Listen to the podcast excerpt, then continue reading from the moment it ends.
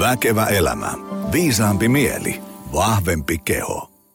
No niin, äärimmäisen hyvää Väkevä elämä -podilähetystä just sulle.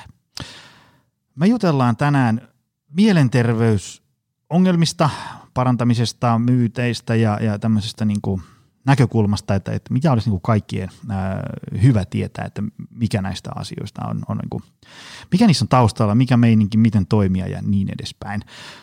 Ennen kuin otetaan päivän vieras tähän ääneen myös, niin lyhyt kaupallinen tiedote. Jos haluaa voimailla, Optimal Performance Center palvelee sekä Lahdessa että Helsingin Pasilassa, Pasilankatu 10.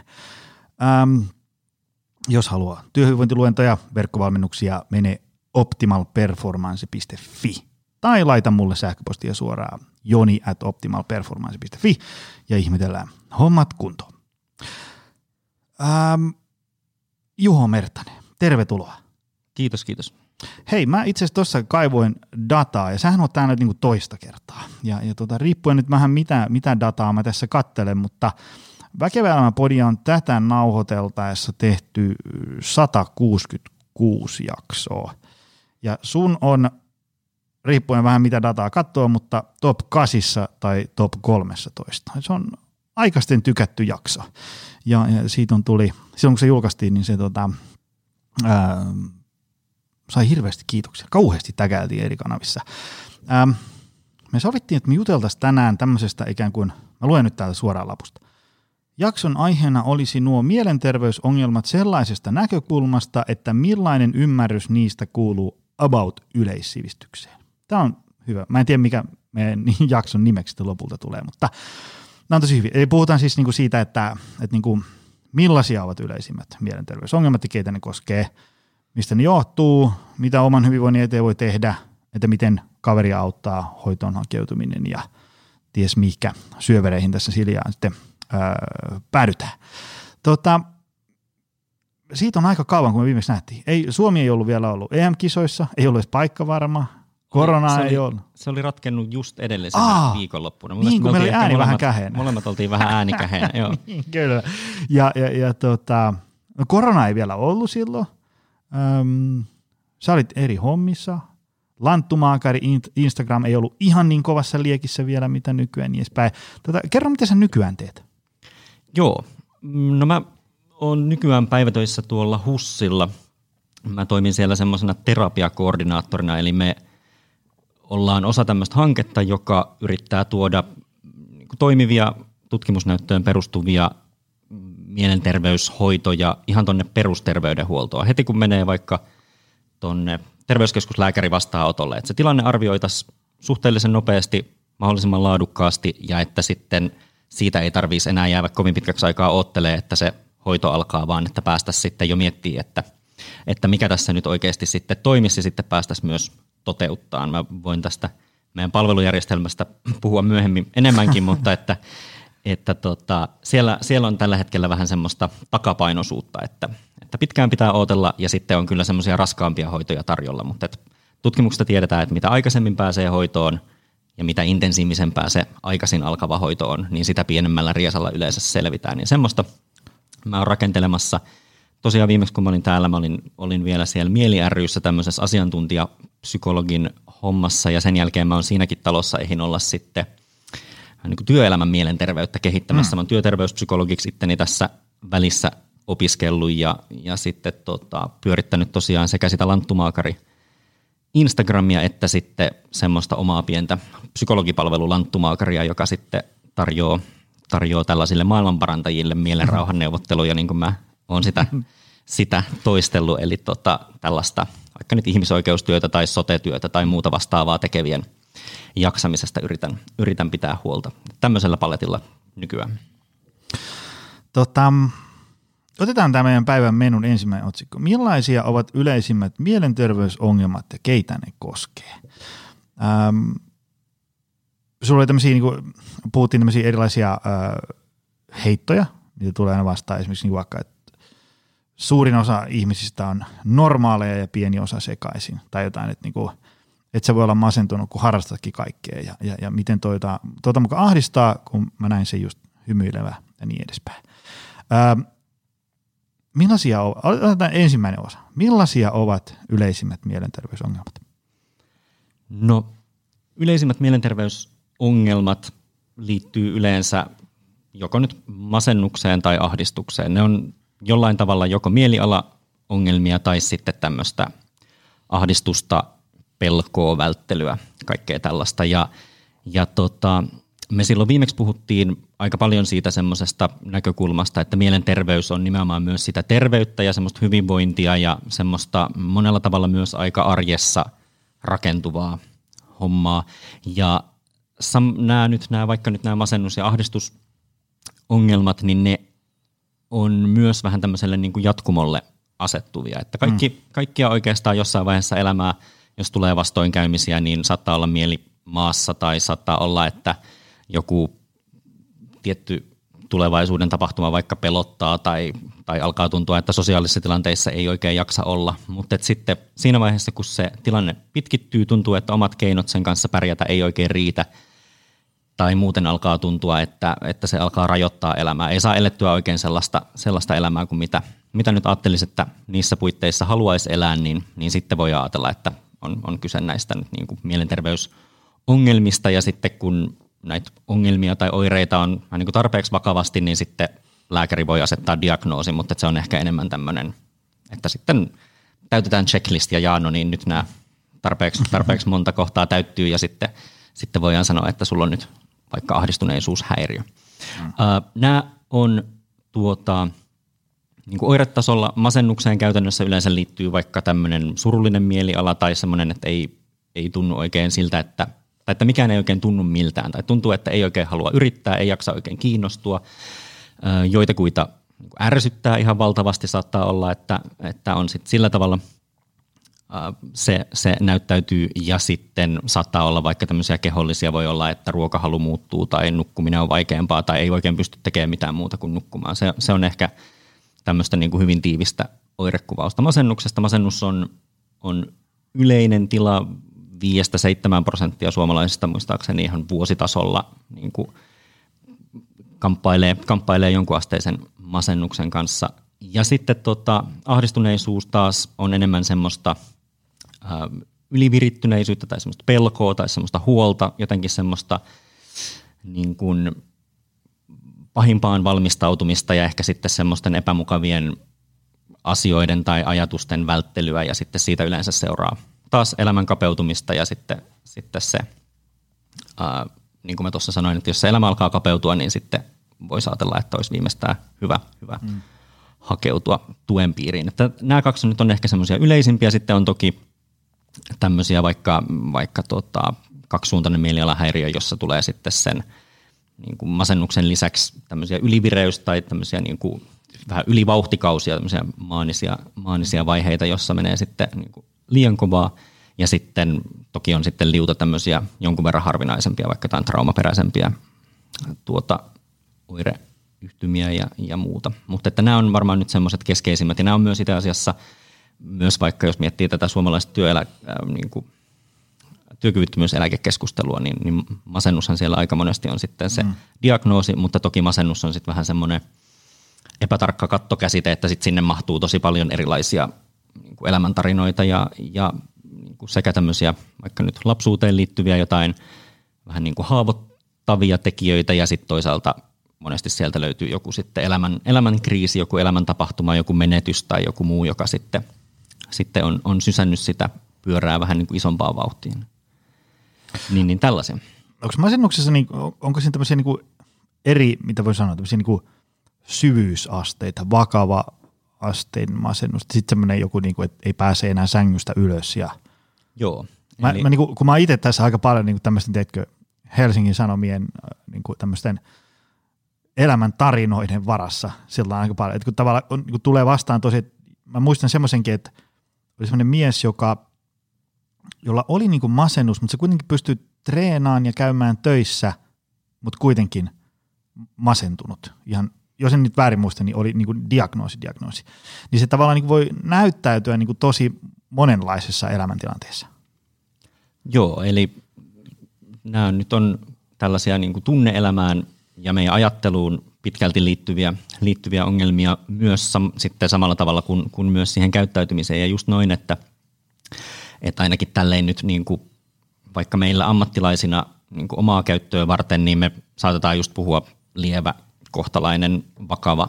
Mm. Ja sitten se, niin kuin tuossa sanoin, niin, että miten se kunkin ihmisen kohdalla näyttäytyy, niin siinä on tosiaan tosi paljon vaihtelua. Että jollakin saattaa vaikka olla, että niin kuin se mieli on sillä tavalla musta, että tuntuu, että kaikki on turhaa ja kaikki on toivotonta ja muut ihmiset on huonoja ja mä olen huono, mutta et sit siihen ei vaikka liity semmoista väsyneisyyttä tai semmoista jotenkin hidastuvuutta, mitä sitten monesti ajatellaan, että masennukseen liittyy. Joillakin sitten taas saattaa olla niin että se semmoinen puuhastelu ja semmoinen toimintaan uppoutuminen, tämä on nyt ehkä, jos tosi niin kuin karrikoiden puhutaan, niin tämä on ehkä semmoinen miestyypillisempi tapa, että sitten oikein uppoudutaan siihen toimintaan ja sitten se menee jo vähän pakoomaseksi se treenaaminen, että se olennaista ei välttämättä olekaan se, että mitä me tehdään, vaan että mitä me sillä tekemisellä haetaan, että onko se tavallaan tapa vaikka olla kohtaamatta jotain vaikeita kokemuksia tai jotain tällaista. Mutta sitten kun mennään sinne niin kuin vaikeampaan päähän, sitten jos se tilanne on kestänyt pitkään, niin ihminen on jäänyt sen kanssa yksin ja sillä tavalla niin sitten yleensä ne oirekuvat alkaa muistuttaa kyllä toisiaan, että sitten ollaan ehkä lähempänä semmoista elokuvista tuttua, ei pääse sängyn pohjalta ylös ja kaikki on tummaa. Mutta sitä vaihtelua on tosi paljon ja sitä on itse asiassa nyt viime vuosina koitettu vähän tarkentaa, että on sitten tämmöisiä vähän niin kuin alaluokitteluja esimerkiksi sen perusteella, että no minkälainen elämäntapahtuma sitä on vaikka laukassut tai mikä näistä oirekuvista. Nyt on tämä Hesarihan on viime vuosina ottanut vähän tämmöistä kansakunnan terapia-aviisin manttelia itselleen, niin siellä kollega Teemu Ollikainen on itse asiassa antoi just hyvän haastattelun miesten masennuksesta, jossa on yleensä enemmän just tätä vaikka ärtyvyyttä ja tämmöistä niin kuin toimintaan uppoutumista, vähemmän vaikka sit itkuherkkyyttä tai tällaista, joka sitten ehkä on enemmän taas niin kuin kärjistäen ja karikoiden, mutta että siihen naistyypilliseen masennukseen sitten liitettävissä. Mutta että koska kyse on ajattelun ja tunteiden niin kuin ilmiöistä, niin sitten nimenomaan noin, että sitä ei välttämättä ulkoapäin pysty katsomaan, että no niin, että toi on varmaan sen suupielet on alaspäin, niin se on todennäköisesti masentunut. Ja sitten taas ehkä on hyvä sanoa myös toisinpäin, että eihän siihen, tai se hyvä mielenterveys ei myöskään tarkoita sitä, että koko ajan on niin kuin huippukiva fiilis, vaan että kyllähän ne niin kuin surullinen mieli tai vihainen mieli tai häpeä tai joku tämmöinen niin kuin tosi voimakaskin epämukava tunne, niin sehän tietyissä elämäntilanteissahan se on ihan tavallaan soveltuva reaktio, että sit se, että voi huonosti saakin, tai se voikin olla tavallaan merkki siitä, että sä olet niin kuin jotenkin kongruentisti maailmassa tai että se on niin kuin johdonmukaista siihen sun tilanteeseen. Et sitten tämän tavallaan tunteiden ja tämmöisten pitempiaikaisten mielialojen erottaminen toisistaan vähän niin kuin säätila ja ilmasto on ehkä hyvä vertauskuva, että niin kuin pilviä tulee ja pilviä menee, mutta sitten jos pitempään on pelkkää harmaata, niin sitten voi ajatella, että pitäisikö tälle hommalle ruveta tekeenkin jotain. Mä rupesin oikein tuossa miettimään, että kun sä kuvailit, niin kuin, että miten se voi, niin mä rupesin kuuntelemaan, että sähän puhut ihan meikäläisestä, mutta mä kuitenkin koen vielä, että mä pystyn elämään aika lailla sellaista elämää, kun mä itse haluan, eli ikään kuin ärtymys ja huolet ja semmoiset tavallaan niin kuin huoli tulevasta ja mikään ei kiinnosta. Ne ei ole semmoista niin kuin jatkuvaa ja sit mä en koe, että ne niin kuin söis mun elämän laatua hirveästi. Onko se niin kuin tavallaan semmoinen tunnusmerkki, että sit kun se alkaa niin kuin selkeästi pitkäkestoisesti vaikuttaa elämänlaatuun ja mielekkyyteen niin edespäin, sit ehkä saatetaan puhua niin kuin mielenterveysongelmista. Joo, no se on yksi tapa lähestyä. Toki nämä on niin kuin mä sanoin, niin tämä on niin monipolvinen ilmiökenttä, että vähän niin kuin kaikki määritelmät tekee väkivaltaa sitten sille niin kuin todelliselle kokemukselle. Mutta että niin kuin toi on yksi tapa lähestyä sitä ja mä esimerkiksi ajattelisin, että sitten jos omaa elämäänsä alkaa vaikka järjestää sen perusteella, että ne huolet, tai että totta kai me kaikki valmistaudutaan tulevaisuuteen, me koitetaan pitää terveydestämme huolta ja säästetään ja pidetään huolta ihmissuhteista ja kaikkea tällaista, mutta että sitten jos vaikka huomaa, että okei, että no mä en nyt voi kävellä ton torin poikki, kun mua pelottaa, että mulle tulee siinä tosi epämukava olo, kun mä en halua olla tolleen niin kuin avaralla paikalla, niin sitten se vaikuttaa jo sekä siihen, että miten konkreettisesti elämäänsä elää, että sitten siihen, niin kuin, että miltä se elämä tuntuu niin sanotusti. Niin sitten. Mutta että se sitten, että tavallaan minkälainen toiminta ajatellaan, että on sitten niin kuin ongelma tai varsinkin häiriötasosta, niin sitten se totta kai riippuu myös siitä yhteiskunnasta ja kulttuurista, missä me eletään. Että nyt vaikka tämä korona, tämä on klassinen esimerkki, että jos 2 vuotta sitten just vaikka silloin, kun mä oon viimeksi täällä jutuilla käynyt, että jos siihen aikaan olisi sanonut, että että mä desinfioin käteni monta kertaa päivässä ja kulen tuolla maskinaamalla niin kuin julkisissa kulkuvälineissä, niin okei, siihen olisi varmasti silloinkin ollut hyvät perusteet, mutta ehkä sitä olisi pidetty enemmän tavanomaisesta poikkeavana kuin mitä sitä nyt pidetään. Että sitten tämä tavallaan, miten me yhdessä tätä kulttuuria ja yhteiskuntaa järjestetään, niin vaikuttaa aina myös siihen, että mitä me pidetään normaalina. Että psykologia on tavallaan tilastotieteen jatketta sillä tavalla, että se on aina se niin kuin suuri joukko, mikä määrittää sen, että mikä sen yksilön paikka siinä kokonaisuudessa on. Hei, tuosta nyt tulee jatkokysymys. Mä muistan, että jossain sä oot puhunut ehkä tämmöisestä, niin kuin, miten mä sen selittäisin? Sillä tavalla, että onko se tavallaan, niin kuin, että miten ihminen kokee olevansa suhteessa muihin. Siis onko se niin kuin, voiko mielenterveyttä rapauttaa varmasti ikään kuin, tämmöiset niin kuin absoluuttiset olosuhteet, eli vaikka se, että rahat loppuu, laskupino kasvaa, luottotiedot menee, häätö tulee, ihmissuhteet menee, niin kuin tavallaan, että on tämmöisiä niin kuin konkreettisia asioita, ne varmasti niin kuin runtelee ihmistä, mutta voiko se olla sitten myös siten, että sä koet olevas ikään kuin niin kuin huono-osainen tai muuten niin kuin suhteessa vallitsevaan niin kuin yhteiskuntaan ja niin edespäin. Tavallaan sille, että jos ajatellaan, että sulla on katto pään päällä, sulla on vaikka koulupaikka ja jääkaapissa ruokaa. Sulla on niin kuin ikään kuin tavallaan perusasiat niin kuin aika jees. Mutta sitten kun sä katsot Instagramia, ihmisiä ympärillä, kaikilla on hienommat asunnot, enemmän rahaa, parempaa ruokaa, hienommat autot, ystäviä ja niin edespäin. Voiko se olla... Tekeekö tämmöinen, vitsi kun mä en muista sitä oikeaa termiä, tämmöinen niin kuin sosiaalinen, tämmöinen, että miten sä koet olevassa tämmöisessä yhteiskunnallisessa hierarkiassa, voiko sekin tehdä ihmiselle hallaa mielenterveyden näkökulmasta? No joo, se on yksi tavallaan lähde, josta sitä voi tulla. Mä ajattelisin, yksi ehkä hyvä semmoinen havainnollistamisväline on, jos tavallaan aloittaa noista absoluuttisista jutuista tai tällaista elämän puitteista, mistä sä sanoit, niin,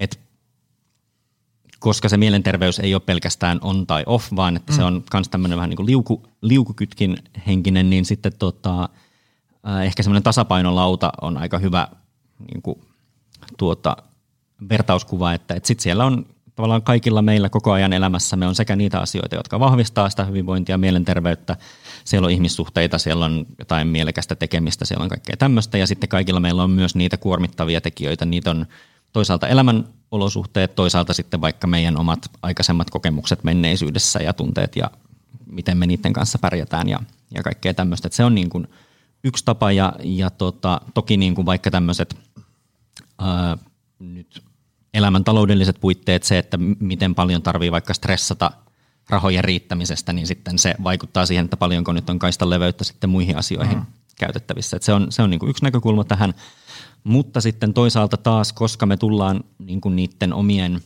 tunnehistorioittemme ja tämmöisten, paitsi että niin kuin oman lapsuusperheen kokemusten kanssa, niin sitten myös vaikka kouluvuosien kokemusten kanssa, miten me ollaan oltu suhteessa ikätovereihin, miten vaikka meidän isovanhemmat on aikoinaan pärjännyt elämässä, minkälaista vähän niin kuin sanatonta perintöä ne on antanut omille lapsilleen, jotka on sitten ehkä siirtänyt sitä meille, niin sitten tavallaan on myös mahdollista, että sieltä on tullut sellaisia vähän niin kuin maailmaan suhtautumisen tapoja, jotka ohjaakin siihen, että okei, että mä en ole ansainnut mitään hyvää, mä olen syyllinen myös semmoisiin asioihin, mihin mä en oikeasti ole syyllinen, ja sitten jos se tavallaan vinoutuminen on tapahtunut tolla tasolla, niin sittenhän se on ihan sama, minkälaisissa puitteissa sä oot. Sä saat jonkun hienon auton, mutta sä ajattelet koko ajan, että, no, että mä en ole oikeasti ansainnut tätä autoa.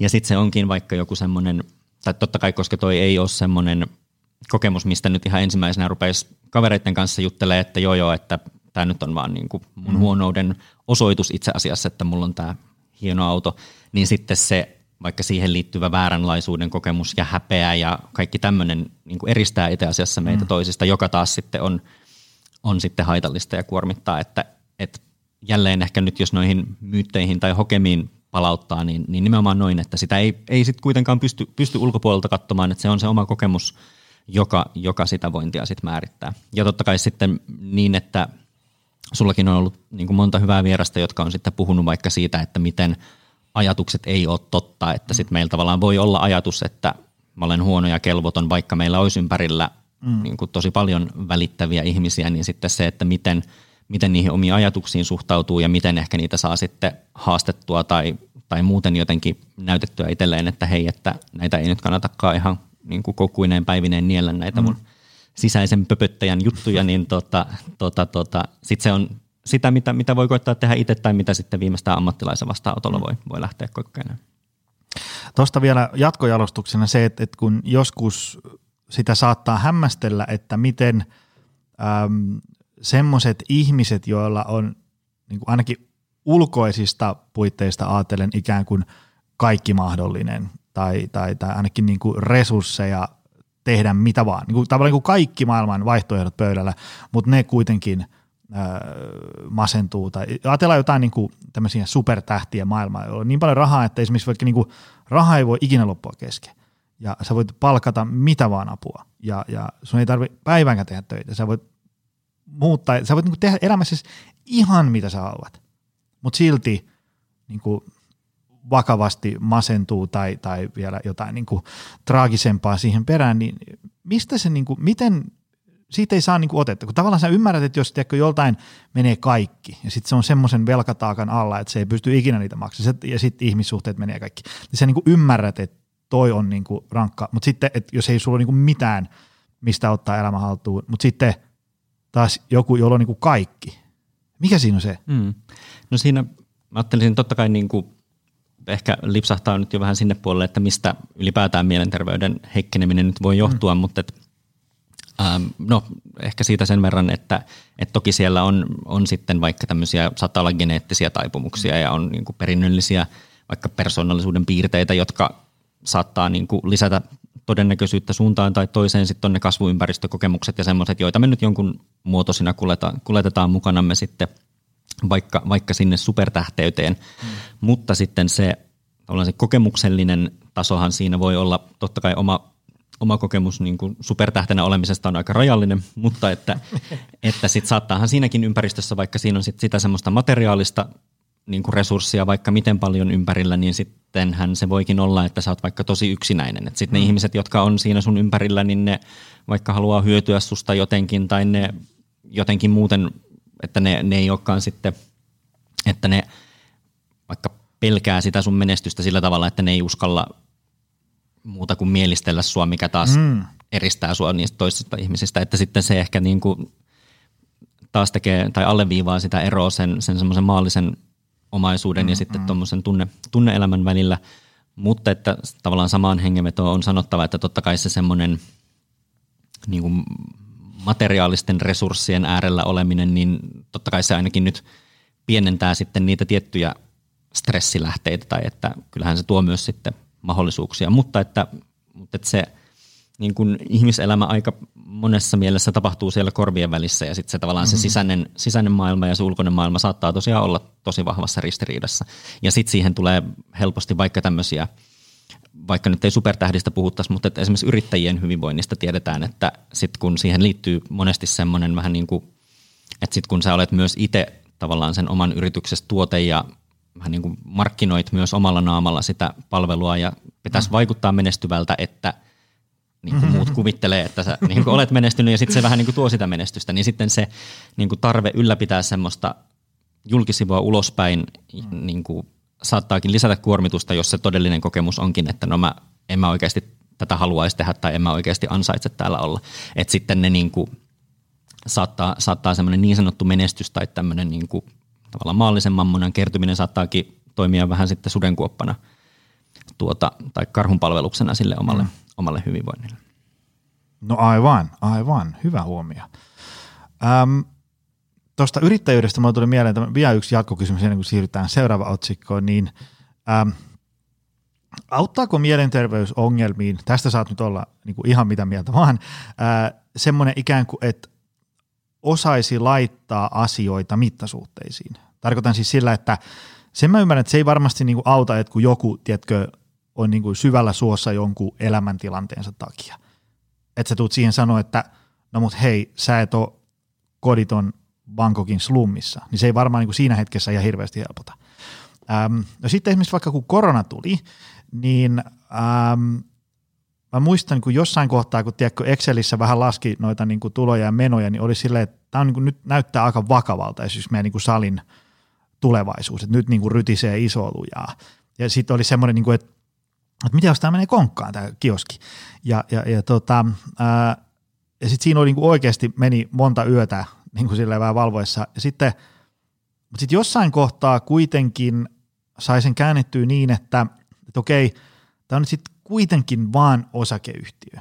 Ja sitten kun on huolissaan tiedätkö, työkavereiden työpaikoista, niin sitten on silleen, että ne on hyviä tyyppejä, ne ihan varmasti löytää niin kuin seuraavalla viikolla ja uuden työpaikan. Ja sitten pystyy jotenkin ikään kuin, niin kuin kääntämään sen, että eipä se huonoin tilanne sitten niin kuin ihan hirveän huono kuitenkaan sitten vielä ole. Mutta mä ymmärrän, että tämä irtoisi esimerkiksi multa, jolla on voimavaroja ja silleen niin kuin kapasiteettia käsitellä näitä juttuja.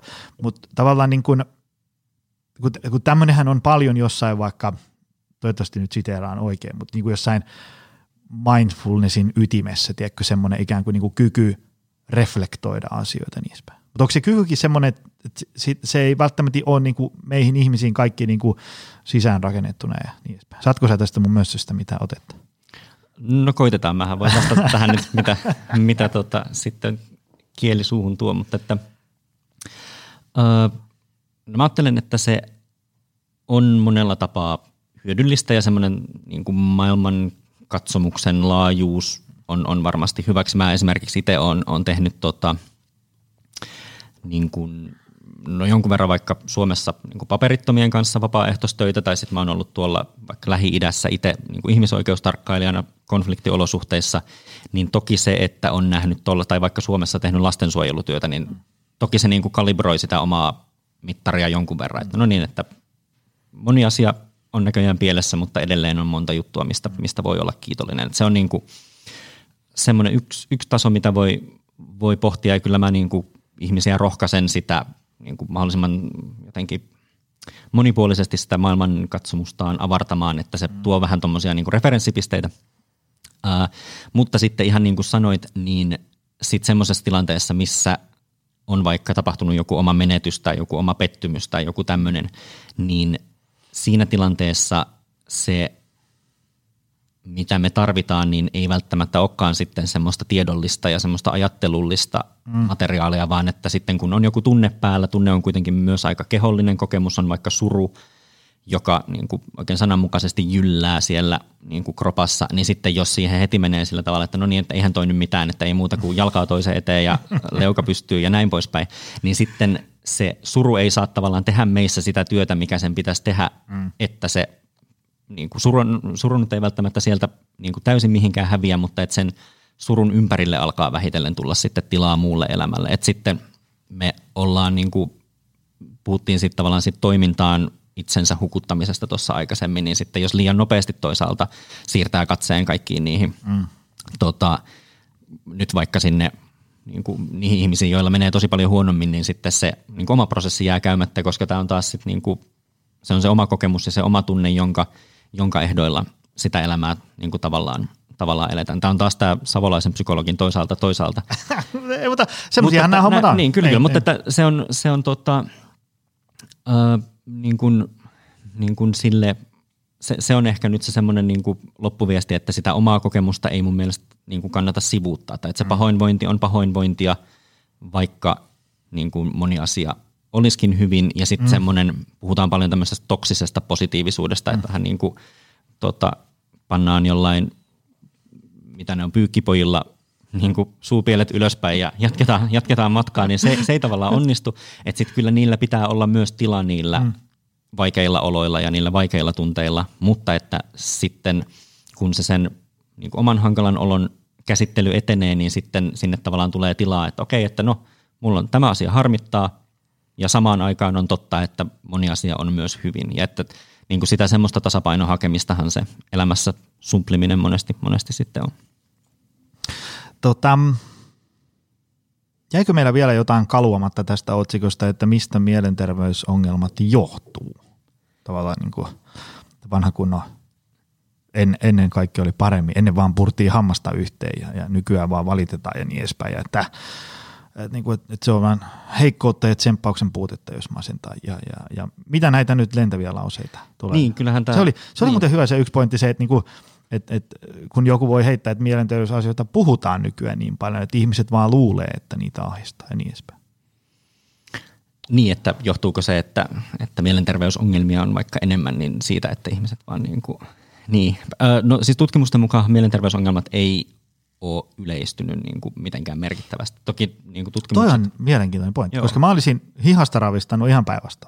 Joo, että se on että on toki paljon niin kuin semmoista kehitystä, josta nyt vaikka ammattilaisena voi olla niin kuin huolestunut ja harmissaan, että on esimerkiksi niin kuin mielenterveyteen liittyvät syythän on työkyvyttömyysasioissa, siis sairauspoissaoloissa, sairauspäivärahoissa, työkyvyttömyyseläkkeissä, ne on nousseet niin kuin listojen kärkipäähän keikkumaan. Toisaalta se johtuu siitä, että ihmiset niin kuin fyysisesti voi paremmin, jolloin niistä syistä niin kuin ollaan vähemmän poissa.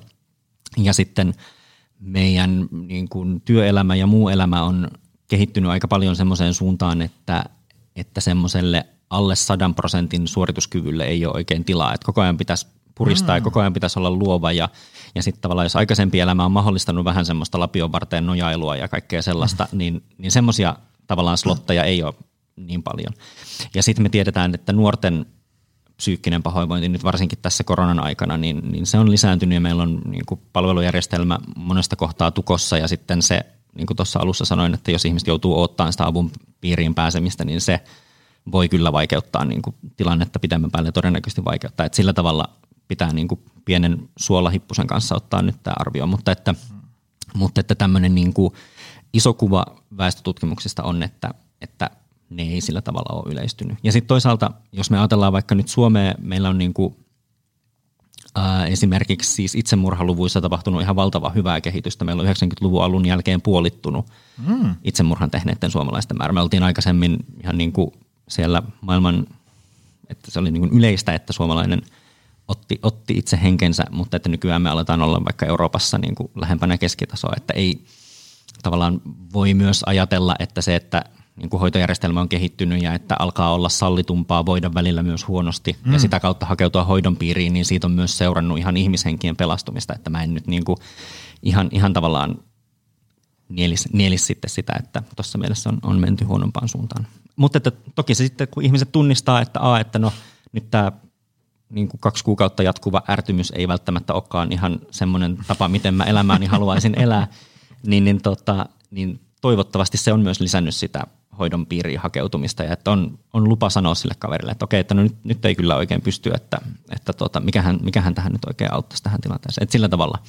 Mutta että täysin niin kuin en sanoisi, että kyse on pelkästään tosta, mutta että ehkä se on sitten jälkikäteen tehtävä joku kulttuuri, yhteiskuntatieteellinen tutkimus, joka tätä sitten meille niin kuin valmiimmiksi vastauksiksi muotoilee, mutta että tuollaista dataa meillä nyt ainakin tuosta toki aika hitaasti kertyvästä niin kuin tutkimusaineistosta kertyy.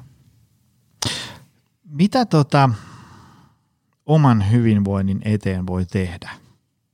Kun tässähän on näitä, sähän oot siellä, menkää muuten ihmiset Instagramista kaivaa Lanttumaakari esiin, siellä on käsittämättömän hyviä juttuja. Oot tämmöisiä lentäviä lauseita ja meemejä kaivannut sieltä esiin ja päivittänyt niitä paljon. Vähän niin kuin moderniin maailmaan. Niin kuin, mitä me voidaan tehdä oman hyvinvoinnin eteen? Kun on näitä ylös, ulos ja lenkille vaan hakkaa vähän säkkiä, niin siihen se sitten paha olo purkautuu ja näitä, mikä ei tapa vahvistaa ja niin edespäin. Mitä me voidaan tehdä? Varmaan paljon, mutta heitä jotain. No joo. No ensinnäkin nyt tuossa, kun äsken erittelin, että mikä kaikki siihen meidän hyvinvointiin vaikuttaa, niin ehkä se luonteva jatkopäätelmä siitä on, että tavallaan kaikkeen me ei voida itse vaikuttaa, mutta sitten samaan aikaan on kyllä edelleen paljon juttuja, mitä voi tehdä. Silloin taas viimeksi, kun mä kävin jutulla, niin silloinhan me puhuttiin tämmöisestä mielenterveyden kädestä ja siitä tämmöisestä jotenkin ihan arkiset valinnat, se, että miten me saadaan levättyä ja miten me pidetään vaikka kropasta huolta, miten me syödään, miten me ollaan toisten ihmisten kanssa ja onko meillä elämässä aikaa myös semmoiselle leikille ja vapaa-ajalle. Ne on semmoisia niin kuin tavallaan kulmakiviä, jotka mä ajattelen, että niin kuin kaikissa elämäntilanteissa kannattaa ottaa huomioon.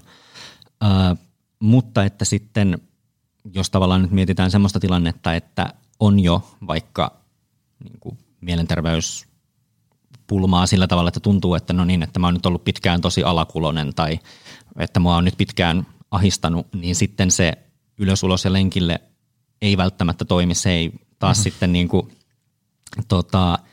että toki niin kuin me tiedetään tutkimuksesta, esimerkiksi liikunnan harrastaminen osana niin kuin muuten hoidon piirissä olemista, niin se parantaa niitä hoitotuloksia. Että sille on niin kuin perusteet olemassa, mutta sitten esimerkiksi masennukseen, koska se on taas tunteiden ja niin kuin ajatusten niin kuin piirissä tapahtuvaa ongelmaa myös, niin sitten masennukseen helposti liittyy semmoinen tosi mustavalkoinen ajattelu, semmoinen, että on vain täydellisiä onnistumisia ja täydellisiä epäonnistumisia, ja sitten siinä on tavallaan riski, että jos sä lähdet, no niin, että nyt mä lähden kävelylle, kun joka paikassa sanotaan, että lähde kävelylle, ja sitten mä tulen takaisin siltä kävelyltä, ja mulla on edelleen huono olla, niin sitten tavallaan siinä saattaakin olla, että siitä tulee vaan yksi pettymys lisää, mikä taas niin kuin vahvistaa sitä omaa ajatusta, että ei tähän mikään toimi, jolloinka niin kuin on tärkeää, että löytäisi jotain tapoja myös tavallaan toimia nyt niiden ajatusten kanssa, hieman kyseenalaistaa niitä omia tuntemuksia. On se sitten semmoista, esimerkiksi nyt näissä mindfulness-traditioissa paljonhan siellä on sellaista, ajatukset ovat vain ajatuksia, näin löydät niihin uutta suhtautumista. Mutta sitten jos se oma tapa suhtautua maailmaan on syntynyt vaikka 30 vuoden aikana, niin on se aika hankala ruveta vaan itse ajattelemaan sitä hommaa jotenkin uudestaan ja läpi, että me ollaan kuitenkin sillä tavalla, Frank Martella sanoi, että suhteloita, että sitten me tavallaan tarvitaan toisiamme tuottamaan niitä niin kuin peilauskokemuksia ja sitten sitä kautta kyseenalaistaan, että sitten se niin kuin itselle hyvää tekevien ihmisten piirissä oleminen, itselle merkityksellisten asioiden tekeminen, jotenkin sen pohtiminen, että mitä ne mun arvot on hieno sana, mutta että minkälaista elämää mä haluan elää, minkälaisen muistokirjoituksen mä haluaisin paikallislehteen, mistä mä haluaisin, että mun läheiset puhus mun hautajaisissa, mitkä on semmoisia juttuja, mitä mä tällä hetkellä arjessani teen, mitkä rakentaa tavallaan sen siihen suuntaan mun elämään, mitkä mulla on tärkeitä asioita ja miten ne näkyy siinä, miten mä päivittäin niin kuin aikaani käytän. Et sitten se semmoinen elämän kapeutuminen ja semmoinen tavallaan asioiden välttämisen ehdoilla elämänsä rakentaminen, niin se on yleensä sitten semmoista, mikä on niin kuin semmoinen lumipallo, että sitten jos lähtee tavallaan sille tielle, että nyt mä en jaksa tehdä mitään, niin mä en yritäkään tehdä mitään, niin sitten ei myöskään saa niitä kokemuksia, että ehkä ne mun omat ajatukset ei ollutkaan totta. Et, niin kuin se siellä, mutta että sitten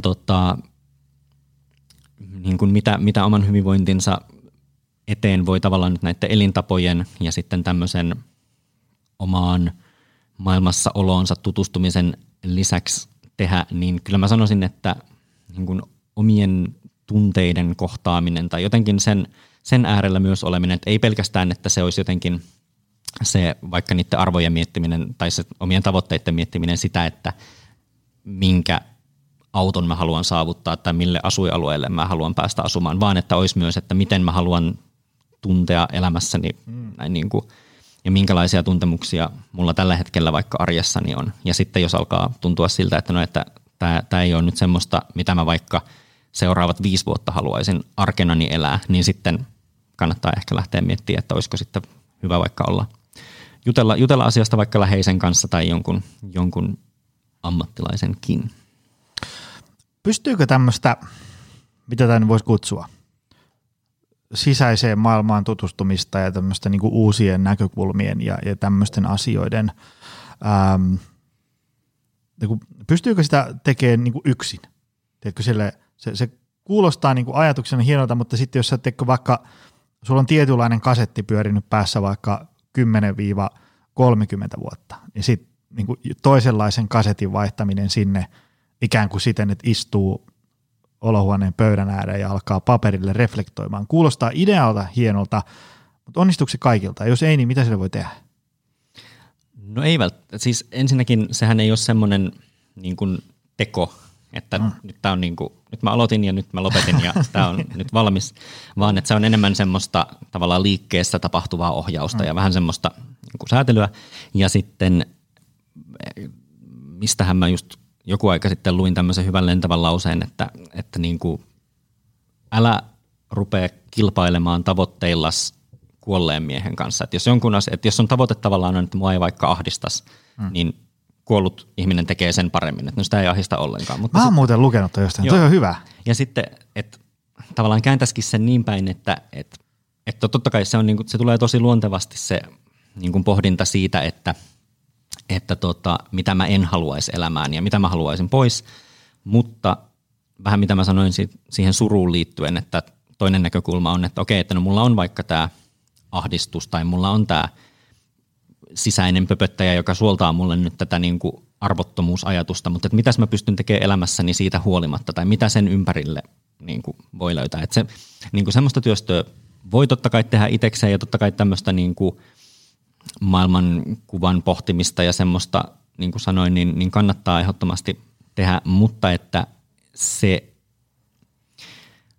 siinä on tavallaan se riski, että kun se työväline on se sun mieli ja sitten kun sinne mieleen on rakentunut ne semmoiset tietyt nyt vaikka asetelmat tai semmoiset vinoomat, jotka niin kuin ohjaa sun ajattelua sitten tiettyyn suuntaan, niin sitten siitä se on hankalaa, että se tavallaan se itsekseen tehtävä työskentely ja vaikka oman menneisyytensä hyväksyminen on semmoinen, mitä nyt voi ajatella, että mikä nyt työstyy, joillekin käy kirjoittaminen, joillekin toisten kanssa jutteleminen, mutta et sit jos huomaa, että ne tavallaan omat ajatukset on niin jäykkiä tai jotenkin ne omat suhtautumistavat niin kuin säilyy elämää rajoittavina, vaikka niiden kanssa itsekseen yrittää työskennellä, niin sitten mä sanoisin, että kannattaa jutella jonkun toisen kanssa. Ja sitten taas noissakin, että kyllä niin kuin, vaikka nyt ammattilaisen vastaanotolle, niin mieluummin sinne kannattaa mennä aikaisin kuin myöhään, koska sitten mitä tavallaan varhaisemmassa vaiheessa niihin hommiin päästään kiinni, niin sitä vähemmällä sitä sitten selvitään. Ja sitten taas niin päin, että moni miettii, että no, että onko tämä mun tilanne nyt niin vakava, että mun nyt kannattaa avun piiriin hakeutua, niin kyllä mä sanoisin, että jos huomaa miettivänsä, että pitäisköhän mun pyytää apua, niin sitten se tarkoittaa yleensä, että kannattaa ainakin kysyä ja sitten se on kuitenkin se ammattilaisen niin kuin, homma tehdä se tilannearvio eikä sen yksittäisen ihmisen, mutta voidaan toki palata noihin vielä vähän myöhemmin, mutta että se niin kuin, ongelma, mikä siinä asioiden itsekseen pyörittelyssä on nimenomaan se, että ne lähtee sitten kiertää helposti kehää ja sitten se on enemmän se on vähän semmoista niin kuin näennäisongelmanratkaisua tai sitten se menee vähän semmoiseksi märehtimiseksi, että pyöritetään aina se sama ongelma vaan palaa mieleen, mutta että se ei niin kuin etene sitten se kehä oikein minnekään, niin sitten se yleensä vaatii sitä, että siihen saa jonkun ulkopuolisen tuuppauksen. Ulkopuolista tuuppauksesta päästäänkin sitten seuraavaan menun kohtaan, eli tavallaan niin kuin kaverin auttaminen, mutta sitä ennen mulla tuli nyt tässä lennosta mieleen tällainen kysymys, että kun tuo ihan varmasti, kun tätä kuuntelee moni personal trainer _C&C ja fyssari tämä ja tämä, jotka niin kuin valmentelee ihmisiä päivät pitkät, niin ihan varmasti joku tuolla kuuntelee, että hei, noi puhuu muuten just nyt mun asiakkaasta se ja se. Niin mitä tämmöinen hyvinvointialan ammattilainen, jolla ei ole sitten tällaista niin kuin varsinaista koulutusta niin kuin masennuksen hoitoon ja niin edespäin, niin mitä semmoisen pitäisi tehdä? Jos se huomaa, niin kuin, että noihan puhuu nyt niin kuin aivan siitä mun yhdestä asiakkaasta.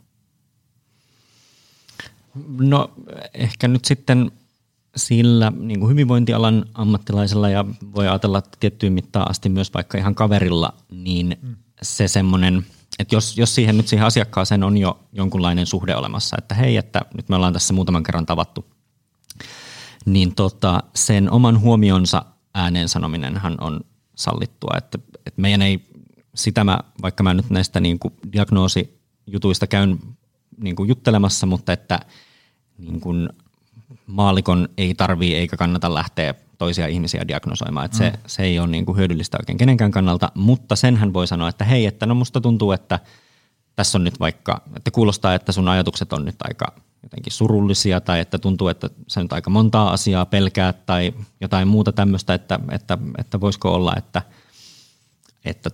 sä haluaisit myös jotain niin kuin muuta tukea kuin mitä mä nyt tässä pystyn tarjoamaan tai että mikä se sun että mitkä vaikka, mitä sä ajattelet, että minkälaiset voimavarat sulla on nyt tähän prosessiin käyttää, mikä kaikki muu sun energiaa vie tai että mitä kaikkea sä tavallaan nyt toivot tältä meidän prosessilta. Taas vähän se, että no mitä tarkoitusta se vaikka nyt se liikunta sille ihmiselle niin kuin ajaa, että jos se on nyt ainut tapa vähän niin kuin lunastaa olemassaolon oikeutuksensa tässä maailmassa, niin sitten voi ajatella, että no se on ehkä aika kova tavoite nyt lähteä sitten tolleen tuossa kontekstissa. Mm. Että sen niin kuin esiin nostaminen, toki sitten jos niin kuin ystävänä tai sillä tavalla jo niin kuin jonkunlaisen suhteen piiristä niin kuin kiinnittää siihen huoleen huomiota, niin sitten voi kysyä, että onko tämä jotain, mitä sä haluaisit jutella, kysyä avoimia kysymyksiä, sietää hiljaisuutta, ottaa vähän niin kuin vastaan sitä, antaa sen toisen ihmisen olla siinä, jos hän nyt lähtee sitä tilannetta avaamaan, niin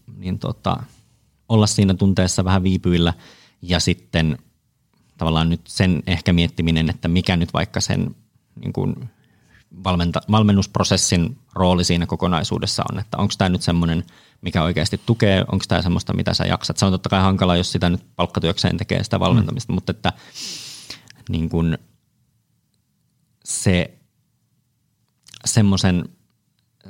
semmoisen kriittisyyden tai semmoisen ehkä niin kuin jotenkin etäisyyden ottaminen siihen tilanteeseen on ehkä se ensimmäinen askel ja sitten niin kuin sen jälkeen, kun on sanonut, hei, mulla ehkä nyt tuntuu, että sun tarpeet voi nyt olla jotain semmoista, mihin mä en pysty vastaamaan, niin sitten voi toki kysyä, että onko jotain, mitä mä voisin tehdä, että sun olos helpottaisi tai että olisiko jotain semmoista, mihin vaikka me voidaan yhdessä olla yhteydessä tästä aiheesta tai jotain muuta tämmöistä. Mutta sehän on niinku, se on vähän kaksiteräinen miekka totta kai, koska toisaalta se liikunta ja itsestään niinku hyvän huolen pitäminen, niin se myös tukee sit sitä henkistä jaksamista, mutta sitten jos on niinku tavallaan bensatankki muutenkin tosi tyhjissä, niin sitten ei siinä ei myöskään tule tavallaan niitä tuloksia, joita sieltä lähdetään hakemaan, sitten se voi perata lisää pettymyksiä ja sitten tavallaan niin kuin, tuottaa haittaa vähän niin kuin sekä sille ammattilaiselle että sille ihmiselle itselleen.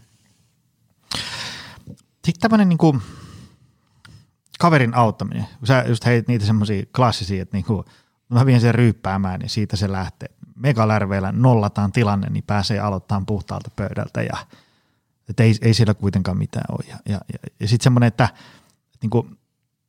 mitä mä voin niin kuin kysyä, että kun en mä osaa sitten kuitenkaan auttaa sitä, jos sillä on joku ongelma ja niin edespäin. Ja sitten niin kuin se, mitä voi monesti tulla, on sellainen, kun eihän tämmöinen niin kuin masennuksen ymmärtäminen on monelle mikään itsestäänselvä juttu. Ja sitten varsinkin, jos ei ole sitä niin kuin itse kokenut sellaista, että on ikään kuin mennyt kaikki aina putkeen. Ja sitten voi helposti olla sellainen tilanne, että sulla on vaikka siinä kumppani kotona tai joku hyvä ystävä ja niin edespäin, tai työkaveri tai joku tällainen, sitten sitä saattaa sille itse ihmetellä, että kun että sulla on terveet lapset, työpaikka, rahaa, loistava tulevaisuus, asiakkaita, niin kuin kaikkea mahdollista, mitä niin kuin ikään kuin voisi kuvitella tälleen stereotyyppisesti hyvän elämän, niin kuin ulkoiset puitteet on mallillaan. Ja sitten voi olla silleen niin kuin hankaluuksia ymmärtää, kun toinen on kuitenkin niin kuin jatkuvasti allapäin, että mitä tässä pitäisi tehdä. Ja sitten voi tulla helposti semmoinen, että no, miksi et sä nyt vaan mene töihin ja niin, miksi et sä nyt vaan ala elää elämääsi, niin kyllä se siitä sitten. Mm. Joo, siinä on ensinnäkin jos ajattelee sitä semmoista tilannetta, että auttaa kaveria, joka on jotenkin muuttunut nyt vaikka puoliso on nyt yhtäkkiä muuttunut jotenkin tosi vaisuksi tai ärtyneeksi tai muuta tämmöistä, niin ehkä nyt samoja juttuja, mitä tuossa äsken sanoin, että sanoo sen oman havaintonsa. Musta tuntuu, että nyt sulla on synkempiä ajatuksia, mitä on aikaisemmin ollut, mitä mieltä sä oot tästä.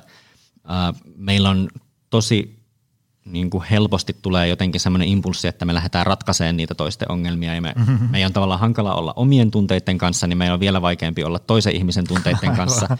Ja sitten me pistetään semmoinen ratkaisemis niin kuin vaihde päälle ja sitten ihmisellä on semmoinen taipumus, että niin kauan kun toinen ihminen ratkaisee mun ongelmia, niin mä keksin aina kaksi uutta niin kuin jokaista ratkaistua varten. Et sitten sitä tavallaan toisten puolesta ei voi niitä ongelmia ratkaista ja sitten vielä niin, että sitten kun se, mitä se ihminen oikeasti tarvitsisi, olisi sen tunteen äärellä oleminen ja semmoinen rauhoittuminen, niin sitten se saattaa tuntua jopa epäkunnioittavalta ja sivuuttavalta. Ja siksi tavallaan sä sanoit niistä hokemista ja sananlaskuista, mitä mä oon niin kuin päivittänyt, niin just tavallaan se semmoinen liian nopeasti tsemppaamisvaiheeseen meneminen, niin siitä jää yleensä enemmän harmia kuin hyötyä käteen.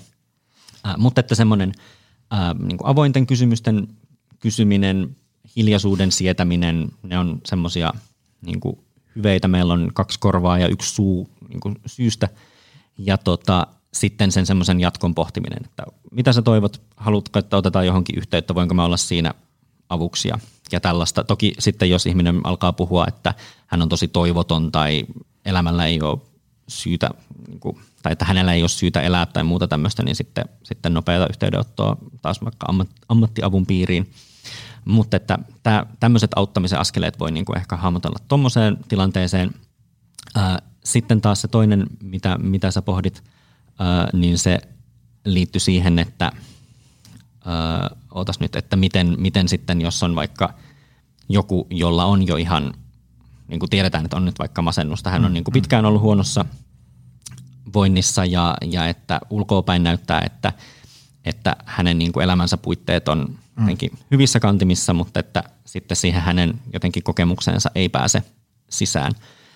No se on siis ymmärrettävää, että se tuntuu oudolta ja varsinkin jos sitä ei ole itse kokenut, niin sitten se saattaa tosiaan vaikuttaa niin kuin erikoiselta. Ehkä siinä se apu voi niin kuin ensihätää olla nimenomaan se, että se on jotenkin miten saa itseensä muistutettua siitä, että ne on ne omat tulkinnat ja ne omat ajatukset ja se tämmöinen moni kuvaa, että esimerkiksi masennuksessa tulee vähän niin kuin semmoinen verho tai semmoinen kupla jotenkin tuohon itten ja niin kuin muun maailman väliin, että sitten se värittää tai itse asiassa ottaa ehkä pikemminkin värit pois siitä muusta maailmasta. Että voi ajatella, että ne on semmoiset lasit, joka sitä sen läheisen kokemusta värittää, mutta sitten mä ajattelisin, että esimerkiksi jos on vaikka puolisosta tai muuten läheisestä ihmisestä kysymys, niin kyllä semmoiseen nykypäivän niin kuin laadukkaaseen vaikka nyt niin kuin masennuksen hoitoon jollain tasolla kuuluu se, että huomioidaan se perhe, missä se ihminen elää, tai että sitä voi myös niin kuin yhdessä miettiä sitä vaikka sen hoitotahon kanssa, että hei, että meidän arjessa tämä näyttää nyt tältä, me halutaan tukea, me halutaan olla avuksi, mutta että me ei nyt oikein osata, että mitkä voisi olla semmoisia yhteisesti sovittuja juttuja, että mikä meidän rooli tässä on, tavallaan minkälaista toimintaa meiltä toivotaan, minkälaista käytöstä meiltä toimitaan, mitkä on taas semmoisia juttuja, mitkä voi jättää sinne niin kuin hoidon piiriin tai sen jotenkin sinne. Ja toki tämmöistä keskustelua voi käydä myös sen ihmisen itsensä kanssa, että hei, että mä en oikein nyt, että mä haluaisin olla sulle tueksi, mä huomaan, että mulla on nyt kova kytö lähteä ratkomaan näitä sun juttuja, mutta mä tiedän, että mä en siihen pysty, mikä olisi semmoista, mitä sä toivot, mikä on semmoista, miten mä voin olla tässä sun kanssa. Ja sitten se, niin kuin, joskushan se on vaikka kaupassa käyminen tai joku yhdessä hiljaa oleminen, mikä sitten saattaakin olla se, mikä sitä niin kuin helpotusta tuo. Mutta että se niin kuin myös sille omalle hankalalle ololle on sit hyvä olla jossain kohtaa tilaa, että sitä ei myöskään niin kuin tarvitse sillä tavalla pistää sivuun, että jotenkin lähtee syyttelemään itteensä siitä, että no miten mä nyt en ymmärrä tätä kokemusta, mitä mä en ole itse koskaan kokenut, vaan että sitten se on nyt hänen todellisuutensa ja tämä on taas niin kuin mun todellisuus tämä toinen ja sitten sitä lähdetään siitä yhteensovittelemaan. Mutta siis niin kuin, se ei ole aina helppoa, mutta se on kuitenkin sitten tehtävissä. No mitä sitten hoitoon hakeutuminen? Tuntuu, että semmoinen tavallaan niin kuin mielenterveysongelmiin avun hakeminen on sen tämmöinen stigma on vähän jo hälventynyt tässä, en tiedä. Ainakin mulle näyttäytyy niin. Tavallaan tämä nykyään on niin kuin hyväksyttävää ja normaalia palkata PT, jos haluaa isomman hauiksen ja takakyykyn. Mutta sitten niinku mielenterveysongelmiin avun hakeminen ei ole ihan vielä sillain niinku samalla tasolla. Et se että niinku, jos joku hakee mielenterveysongelmiin apua, niin voisin kuvitella, että keskimääräinen suomalainen ehkä vähän hätkähtää, että okei, en tiennyt, että niinku, tilanne on tämmöinen tai niin edespäin. Miten, niinku, Lähdetään ensiksi tästä purkaa. Mihin se apu niin kuin tähtää? Et kun sä haet apua, niin mihin siellä pyritään? Mitä siellä tehdään? Mikä sen tavoite on? No semmoisessa tilanteessa, että nyt vaikka olisi masennusta tai ahdistusta, joiden takaa saattaa sitten monesti löytyä niin kuin muuta, mutta että ne on aika usein semmoisia ensimmäisiä juttuja, joihin ihminen itse havahtuu, että okei, että nämä on nyt viestejä siitä, että mun elämässä on jotain semmoisessa asennossa, mikä ei ole pidemmän päälle mulle hyväksi, niin se hoito, no se sisältää siis niin kuin tämmöisessä ideaalitilanteessa niin mahdollisimman kattavan tilannearvion, missä käydään läpi niitä sen ihmisen mielenterveyden tasapainolaudan eri palikoita, että no mitkä sitä sun hyvinvointia tukee ja minkälaista elämää sä haluaisit elää ja mitkä sua tällä hetkellä kuormittaa ja mitkä on semmoisia niin kuin nyt vaikka oiretason juttuja, jotka sua häiritsee, että onko jotain, niin kuin, kohdistuuko sun huoliajatukset maailmaan yleisesti vai johonkin tiettyyn juttuun ja että tuntuuko, että sä oot tosi väsynyt vaan niin kuin töihin liittyvissä jutuissa vai onko se niin kuin laajemmin suhteessa elämään. Niin tämä on se nyt ensimmäinen vaihe, mistä lähdetään ja tämä on esimerkiksi nyt sitä, mitä me tuossa nyt hankkeessa, missä mä oon tällä hetkellä töissä, niin mitä me yritetään aina niin kuin vakioida. Et siinä on aika paljon vaihtelua, että miten missäkin sitä tilannetta arvioidaan. Sitten tämmöinen jotenkin ajantasainen lähestymistapa on, että jos vaikka ne oireet on suhteellisen lieviä, toi on ihan totta, mitä sä sanoit, että ehkä semmoinen niin kuin mielenterveyden haasteiden kanssa tai niistä puhumisen se semmoinen stigma, se semmoinen häpeäleima, se on pienentynyt jonkun verran, mutta että se on vielä ehkä vähän vielä rajallista. Tai että kun mä puhuin tuossa, että me kuitenkin eletään semmoisessa kulttuurissa, missä helposti niin kuin on semmoinen oletus, että koko ajan ollaan täydessä iskussa, niin sitten mielenterveyteenkin liittyen me ehkä luetaan aika paljon semmoisia vähän niin kuin sankaritarinoita ja selviytymisiä, että sitten että oli vaikeuksia, mutta pysyin koko ajan töissä ja selvisin ja nyt sain jonkun oivalluksen ja nyt sitten ei muuta kuin liput liehuen kohti seuraavaa niin kuin suurmenestystä. Että tavallaan se tosiasia ei olekaan niin, vaan että se niin kuin tilanne saattaakin olla, että okei, mulla on aikaisemmin ollut enemmän voimavaroja käytössä ja nyt tuli tämmöisiä vastoinkäymisiä, ne vie multa paukkuja ja nyt mun pitää ehkä myös muokata elämää jollain tavalla, että mä en pysty vaikka tämän työuupumuksen jälkeen tekemään enää niin kuin samalla tavalla hommia kuin mitä mä oon aikaisemmin tehnyt, vaan että mun kannattaa järjestää elämääni sillä tavalla, että mun jaksaminen niin kuin pysyy, tai että se on niin kuin kestävällä tasolla. Okei, tää on nyt pitkä selitys ja mä alan kohta unohtaa myös sen sun kysymyksen. Mutta niin kuin, että niin kuin, että ensimmäinen askel tosiaan, sitten kun on saanut myönnettyä itselleen, että mä haluaisin nyt elää ehkä toisenlaista elämää kuin mitä mä nyt elän, tai että mua nyt harmittaa tai mua surettaa nyt enemmän kuin mitä mä haluaisin. Sitten kun sinne hoidon pari hakeutuu, sitten siellä tehdään se tilannearvio, niin sitten se hoitovalikoima käytännössähän se on niin kuin monesti jotain keskustelutukea, ja sitten voi olla, että lääkitystä niin kuin monissa tapauksissa siitä on hyötyä, varsinkin jos on tilanne jo päässyt tosi vakavaksi, niin sitten, koska ne meidän aivojen viestit kulkee kuitenkin välittäjäainejärjestelmää pitkälti, niin sitten, että jos on jo niin kuin tosi semmoisessa umpikuja-olossa, niin sitten se lääke saattaa vähän niin kuin avata semmoista muutosikkunaa, jonka kautta sitten se keskusteluapu niin kuin voi lähteä vähän niin kuin muokkaa myös niitä ajatuksia tai suhdetta niihin ajatuksiin, mutta sitten jos saa pelkästään sen lääkityksen, mutta ei mitään keskusteluapua siihen perään, niin sitten tavallaan se muutosikkuna, jonka sen lääkkeet avaa, niin saattaakin tavallaan pelkiltään johtaa siihen, että okei, että sä saat ne lääkkeet, mutta sä elät edelleen kotona kapeasti, et käy missään, niin sit se onkin tavallaan se, johon se sun tilanne muuttuu, tai että se saattaa myös niin kuin toimia niin kuin vastoin sitä tarkoitusta. Mutta että sitten tämmöinen keskusteluapu, se voi olla yksilökäyntejä jonkun niin kuin ammattilaisen kanssa, missä sitten pohditaan, että miltä susta tuntuu, mitä sä teit, kun susta tuntui tältä, tuntuuko, että se oli toimiva tapa toimia vai mitä, voisiko ehkä koittaa jotain toista vaihtoehtoa. Tämmöiset keskustelukäynnit, niitä nyt voi olla niin kuin muutamasta yksittäisestä, jossain niin kuin työterveyshuollossa ihan sitten vaikka 3 vuoden psykoterapiaa nyt riippuen siitä alkuarviosta, mikä on tehty. Tietää myös, että esimerkiksi ryhmämuotoiset tämmöiset ryhmäterapia niin kuin toteutukset on tosi toimivia ja siinä saa myös sen kokemuksen, että hei, että mä en olekaan nyt ainut, joka tämän ongelman kanssa kamppailee, vaan että tässä on nyt niin kuin 6 muuta, joita niin kuin hävettää ihmisten ilmoilla olla, että ehkä mä en olekaan nyt ihan täysin niin kuin vääränlainen. Sitten on tämmöisiä, esimerkiksi HUSsi tarjoaa nettiterapiaa, jonne pääsee terveyskeskuslääkärinkin lähetteellä seisille kävijälle niin kuin aseta edes sitä vaatimusta, että poistuisi kotoonsa.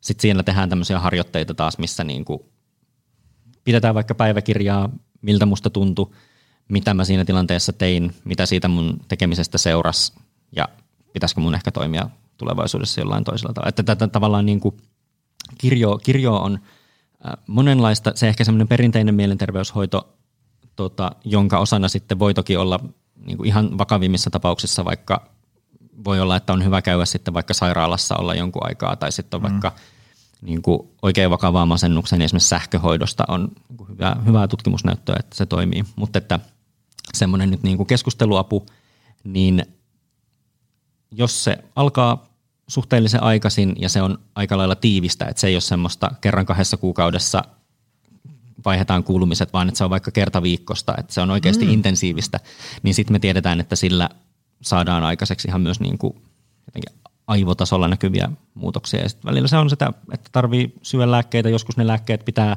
jättää pidemmäksi ajaksi käyttöön, mutta yleensä se lääkkeiden käyttö on hyvä, että se on tosiaan väliaikaista ja että se on myös, jos se aloitetaan, niin se on myös suunniteltu, että milloin se lopetetaan, että se ei tavallaan voi olla se ainut niin kuin ratkaisu, että heitetään tämä kelluke, mutta ei sitten tarjota mitään niin kuin muuta tukea. Meidän menu näyttää tyhjää. Tämä oli, saatiin käytyä kaikki läpi. Mistä sut löytää? No se Instagram on varmaan semmoinen, missä mä nyt on suurin piirtein päivittäin viestikanavien äärellä. Omaa vastaanottoa mä pidän tuolla Pihlajalinnan kautta tällä hetkellä Helsingissä. Sitten mun päivätyöt on siellä HUSilla. Mä pyörin nyt aika paljon tuolla Länsi-Uudenmaan alueella, jonka perustason palvelutarjontaa me kehitetään ja sitten jotain Twitteriä ja sitten pienimuotoisesti myös Facebookia mä niin kuin sen Lanttumaakari-otsikon kanssa pyöritän, että ne on sellaisia, joista ainakin pystyy juttuja seurailemaan. Tämä oli mun mielestä jälleen kerran mainio setti. Mä oon aika varma, että tämä nousee sinne ylös, koska nämä teemat puhututtaa ihmisiä ja mietityttää. Ja niin kuin sä sanoit, se mikä tekee tästä sellainen hankalan on se, että kun tämä on vähän tämmöistä, niin kuin, me puhutaan niin kuin ajatuksista ja tunteista, se on eri asia kuin 200 grammaa porkkanoita ja sitten muutenkin sellainen, että me voidaan niin kuin kuvata, että nyt ristiside on poikki ja se ei ole niin kuin mielipidekysymys. Se, että onko joku masentunut ja kuinka vakavasti, niin sit se on niin kuin huomattavasti jotenkin abstraktimpi juttu. Toivottavasti ihmiset sai tästä vähän niin kuin ajatuksia ennen kaikkea. Mitä niin kuin, jos meidän nyt pitäisi ihan lopuksi vielä tiivistää, eli mitä niin kuin mielenterveysongelmista, jos meidän niin kuin päivän tavoite oli se, että ihmiset niin kuin ymmärtäisi nyt about mitä kuuluu yleissivistykseen, niin heitä joku tämmöinen lentävä lopetus tähän vielä. Mitä meidän niin kuin pitäisi ajatella mielenterveyden ongelmista? No ehkä se yleisviesti voisi olla, että meillä kaikilla on se mielenterveys, välillä se on paremmassa jamassa, välillä se on huonommassa jamassa. Siihen vaikuttaa sekä semmoiset asiat, mihin me ei voida vaikuttaa, että sitten semmoiset jutut, mitkä on enemmän tai vähemmän meidän käsissä. Ja jos tuntuu, että olo on paljon huonompi kuin mitä sen haluaisi olevan, niin kannattaa avata suunsa ja mitä aikaisemmin hoidon piiriin hakeutuu tai hoidon tai muun tuen vaikka kavereiden kanssa jutulle, niin sehän saattaa jossain tilanteessa riittää, mutta sitten myös niin kuin ammattilaisen vastaanotolta niin saa kyllä toimivaa tukea sitten, jos sille on tarvetta. Et sitä ei mun mielestä tarvii pelätä.